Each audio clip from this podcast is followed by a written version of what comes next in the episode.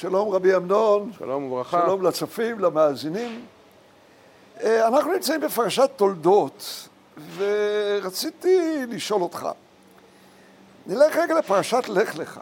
אומר שם הרמב"ן, כשאברהם אמר, אה, אמרינה אחותי את, כשירד למצרים, אומר הרמב"ן, דע כי חטא גדול חטא אברהם אבינו בשגגה. כן, בכך שהביא את אשתו בניסיון הזה ובמציאות הזאת. אברהם חוזר על זה אבל אחר כך. אם זה היה חטא בשגגה, למה הוא חוזר על זה אחר כך אצל אבימלך? לאברהם עוד אני יכול לתת תירוץ. הוא עצמו אומר, וגם אומנה אחותי בת אבי, אך לא בת אבי ותהי לי לאישה. והנה בפרשה שלנו, יצחק חוזר על זה, והוא כבר לא יכול אפילו להגיד את, את התירוץ הזה, רבקה היא לא בת אחותו ולא בת אביו, וכך כתוב כאן, וישב יצחק בגרר, וישאלו אנשי המקום לאשתו, ויאמר אחותי, כי ירא לאמור אשתי, פן יהרגוני אנשי המקום על רבקה, כי טובת מראי. למה הוא חוזר על החטא כבר פעם שלישית? אני חושב שבאמת אה, אפשר לראות בסיפורים של אחותי את, שלושת סיפורי אחותי את, אפשר לראות התפתחות חיובית, הן בתוצאות והן במעשה עצמו. מבחינת התוצאות, במבחן התוצאה אפשר לומר שהסיפור הולך ומשתפר, כי בפעם השנייה אצל אברהם, באברהם ואבימלך, בפרק כ', אה, שם אה, נאמר שאבימלך אה, לא קרב אל, אל שרה, ואבימלך לא קרב אליה. מזה שזה נאמר רק בפרק כ' וזה לא הופיע בפעם הראשונה בסיפור עם אברהם, עם שרה ופרעה, אנחנו יכולים להניח שפרעה כן קרב אליה.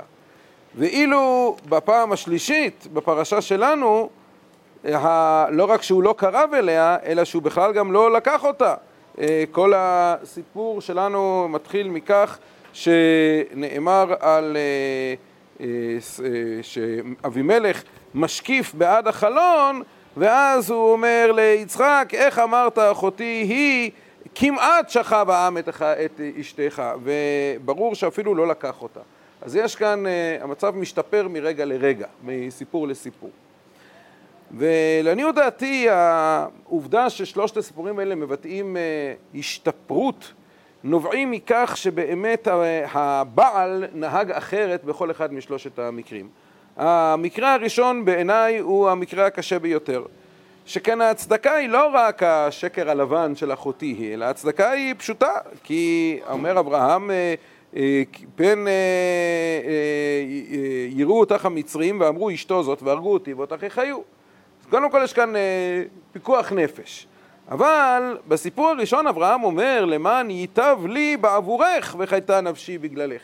לא רק הוא מזכיר שחייתה נפשי בגללך, אלא ייטב לי בעבורך, ובהמשך כתוב שבאמת אה, אה, ולאברהם היטיב בעבורה, כלומר אברהם אומר פיקוח נפש, אבל אם כבר פיקוח נפש אז על הדרך גם שאני ארוויח משהו. כן, כמו עם אותו אחד שהלך לרב, שמותר לו לאכול בשר חזיר וכשהוא יוצא למלחמה בצבא הרוסי אז אמר לו הרב מותר אבל אל תלקק את השפתיים. אז uh, כאן יש איזשהו uh, משהו מהרצון של אברהם גם להרוויח משהו. בפעם השנייה אברהם לא אומר את זה. בפעם השנייה נאמר רק אה, ויאמר אברהם אל שרה אשתו, אחותי היא. הוא לא הוסיף כבר למען ייטב לי בעבורך, ולכן הוא זכה שפרעה, שאבימלך לא קרב אליה. אצל יצחק אנחנו למעשה רואים את המצב אה, עוד יותר טוב, כיוון שאברהם מגיע לשני המקומות ומכריז אחותי היא. אצל יצחק זה לא מה שנאמר. אצל יצחק כתוב וישב יצחק בגרר. הוא לא אמר אחותי ולא אמר שום דבר. רק כאשר וישאלו אנשי המקום לאשתו, כשזה כבר הפך להיות אה, פיקוח נפש אה, בעין, אז ורק אז אומר אה, יצחק, אחותי היא כי ירא לאמור אשתי פן יהרגוני.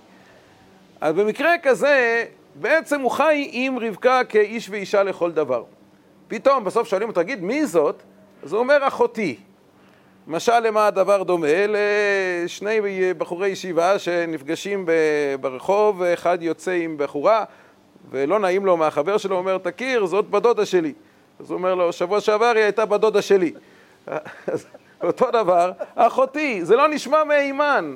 ולכן באמת אבימלך לא לוקח אותה, אלא הוא משקיף בעד החלון, כי אבימלך באמת לא מאמין כל כך לאחותי הזה שהוא גר איתה עד עכשיו. לכן אצל יצחק, כיוון שהוא עשה את זה ממש ברגע האחרון בפיקוח נפש ובמשהו שנראה פחות, זכה יצחק שבכלל לא לקחו את שרה. ולכן אני חושב שיצחק מתקן את הסיפורים הקודמים של אברהם, כפי שאנחנו רואים בהרבה סיפורים אחרים בפרשת תולדות, שיצחק הוא מתקן. יש איזשהו רושם שרואים ביצחק, הרבה פעמים אומרים את זה, כמי שמשחזר את המעשים של אברהם. יצחק לא משחזר, הוא תמיד מתקן. הוא מתפלל כשאשתו עקרה ולא כמו אברהם שלא התפלל. הוא אה, נאבק אה, להישאר בארץ ישראל ולא יוצא מן הארץ כמו שאברהם היה. כל סיפור וסיפור בפרשת תולדות אפשר לראות מה יצחק הוסיף על הקומה הראשונה שבנה אברהם. דומני שגם בסיפור הזה זה כך. זה יפה, אבל תרשה לי לחלוק עליך.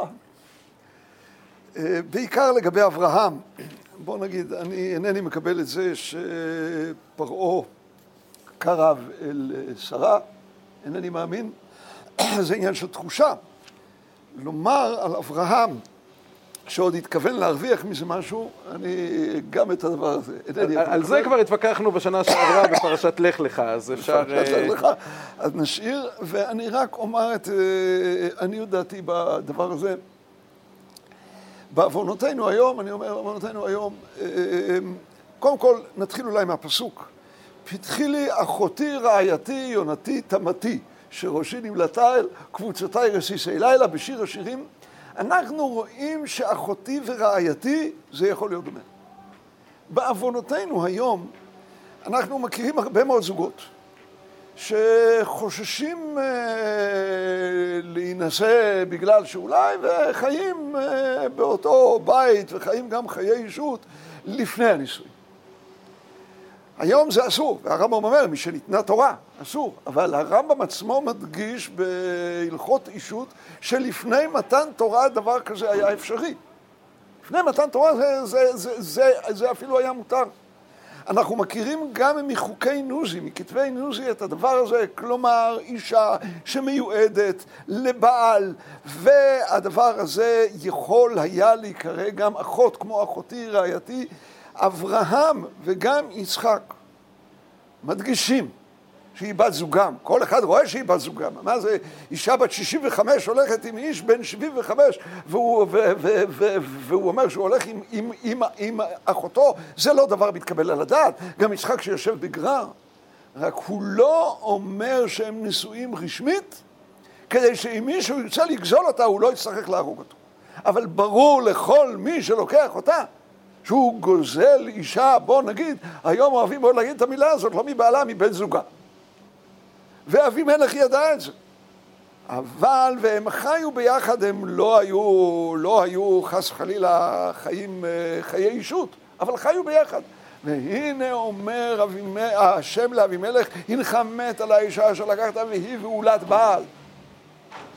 אבל שהיא בת זוגו, הוא ידע, ולכן באמת אבימלך היה חייב מיתה והקדוש ברוך הוא ריחם עליו. לכן הקדוש ברוך הוא ניגע את פרעה נגעים גדולים ואת ביתו, כיוון שהם כולם ידעו שהיא בת זוגו של אברהם. בת זוג שעדיין לא נשואה נקראת אחותי, הם לא סיפרו על זה, אבל כן אמרו בת זוגי, נראה לי שבזה ניתן יותר לאבד עליהם זכות, נראה לי שלאור כתבי נוזי זה אפילו נכנס לא בפסוקים ובעיקר לאור הפסוק בשיר השירים פתחי לי אחותי, רעייתי, יונתי, תבתי. תודה רבה, שבת שלום ומבורך.